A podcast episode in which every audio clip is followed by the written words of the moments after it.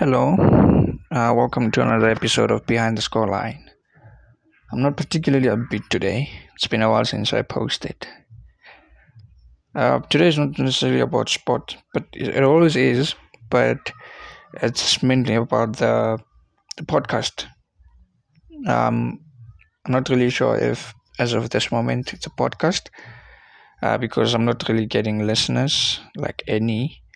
Um, part of that is my fault because I'm not actively or even advertising it at all. So it's a bit difficult for me to get listeners or lessons. Uh, I kind of knew that it'd be difficult for me to get listens, but I didn't expect it to be like zero people.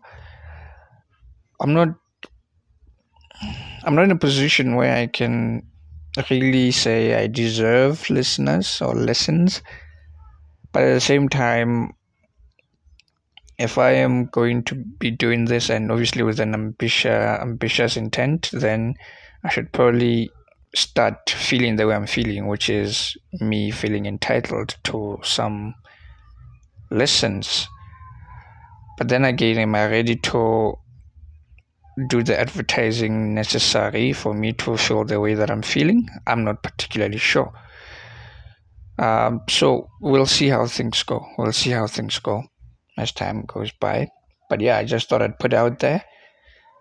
Um, I'm not really sure if at this moment I'm disappointed. I might have said in this episode that I'm disappointed, but I'm not really sure if that's the case. However, let's get down to the business of the day. I just thought I'd come here and say a few things about tennis because um, I'm currently watching the Paris Masters. As we speak, I'm watching uh, Rublev and Rune. Uh, the score is 5 3 to Rune, and Rublev is serving uh, to stay in the set, the first set. But that's not why I wanted to make this episode. Um, a couple of things on my mind as far as tennis is concerned because I've been watching a lot of tennis nowadays. And at this moment, I I'm realizing just how much um, tennis is won and lost on the serve.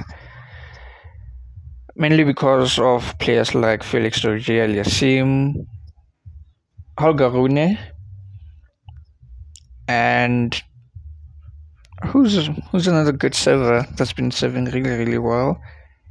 Uh, I'd say Rublev has been serving really really well.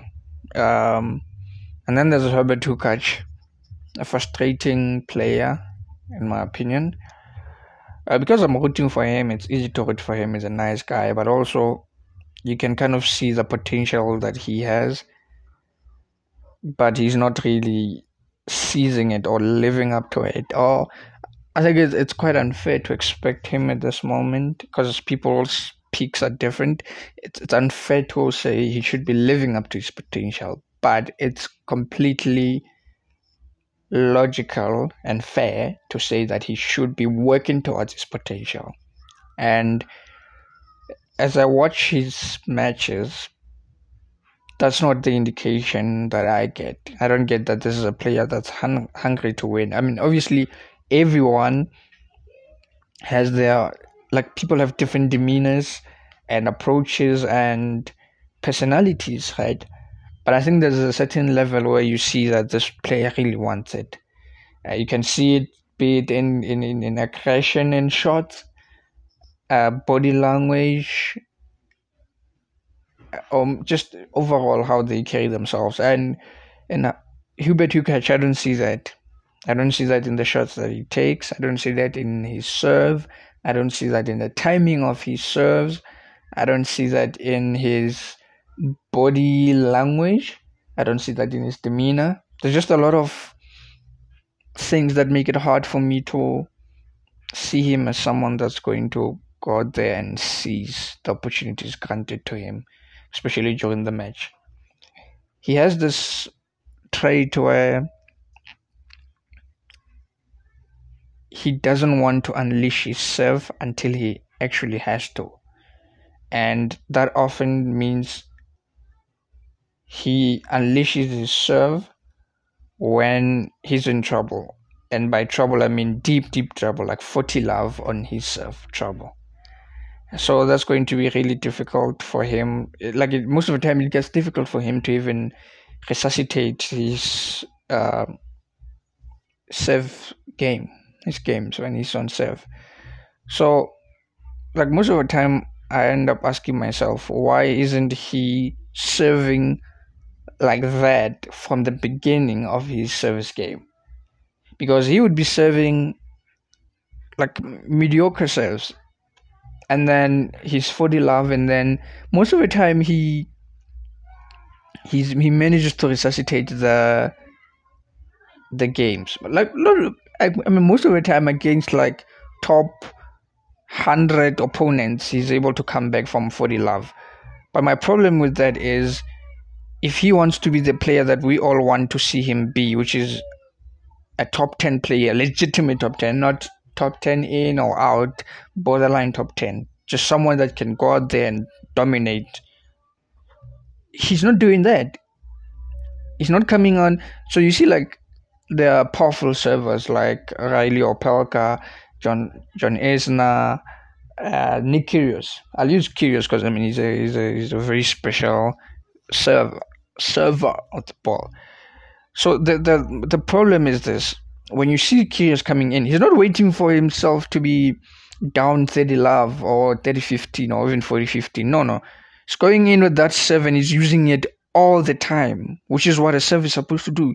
You use it all the time, you get free points But sometimes it just seems like it just seems like Hurkacz wants to play his service games at neutral and then win them like that.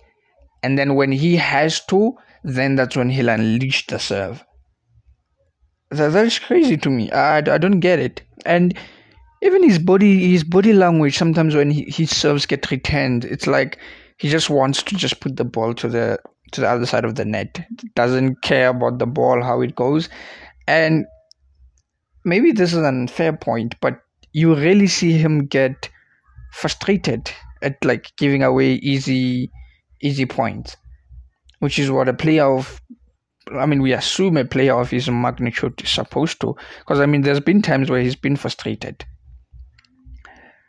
So that's really difficult now to say how does like how do you how do you judge his competitive spirit or how do you assess it um, so that's that's going to be very difficult. Uh, but then again because i wanted to make this episode following his loss to Domi Domi Thiem. Um, but then again i'm like let me give him some time especially with him partially being in the race for for Turin, and he's in and out, in and out, in and out. Um, I, I don't understand because I thought him being him being in the race partially, he would try and say, "Okay, I'm going for it." Uh, then I watched I watched the game he played against Adrian Mannarino. Um, it was it was underwhelming. I watched the first two sets. I didn't even finish the second set. But then watching the first set, you're just watching him and he is close to oblivious to the situation or doesn't seem to have that kick in him that makes him want to go out there and dominate, you know? Um, I mean, he's going to win because he's playing Adrian Mannarino as good as he is, Mannarino is not it's not at that level. So when watching such things, you're like, okay, how then do, how do I reconcile all of this and say, okay, he's going to pick up the slack and moving forward is going to be great.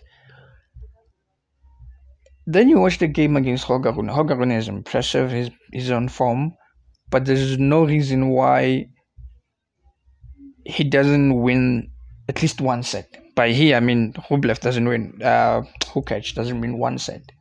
You know, so I don't really know what's gonna happen with him, but something needs to change mentality wise. Maybe he's going through the patch that they all go through as players before um before they actually make that leap. Because for him, he's won a Masters 1000. He's done very well in slams. Uh, maybe according like when you judge uh, when you judge him based on the expectations. So yeah, um, we'll see, we'll see. But yeah, other than that, I really don't have much to say. I don't have much to say except that um, I expect to see better from him or maybe his coach. The the the stuff. Uh, by the stuff, I mean if he has people that are working with him psychologically, mentally, you know, those type of things. I, I expect to see better. Expect to see a player that's hungry, especially coming into the next season. So yeah, that's that's my vent on Hubert Hurkacz, a player that I really like. So yeah. I don't know what's gonna happen to him, but there's a lot of tennis to be played uh, at the Paris Masters. Um, I'll try to release an episode every day or maybe two sometimes when I see interesting things. I mean, there's already been a lot of interesting things. I just need to figure out like how to put the content and then we'll move from there.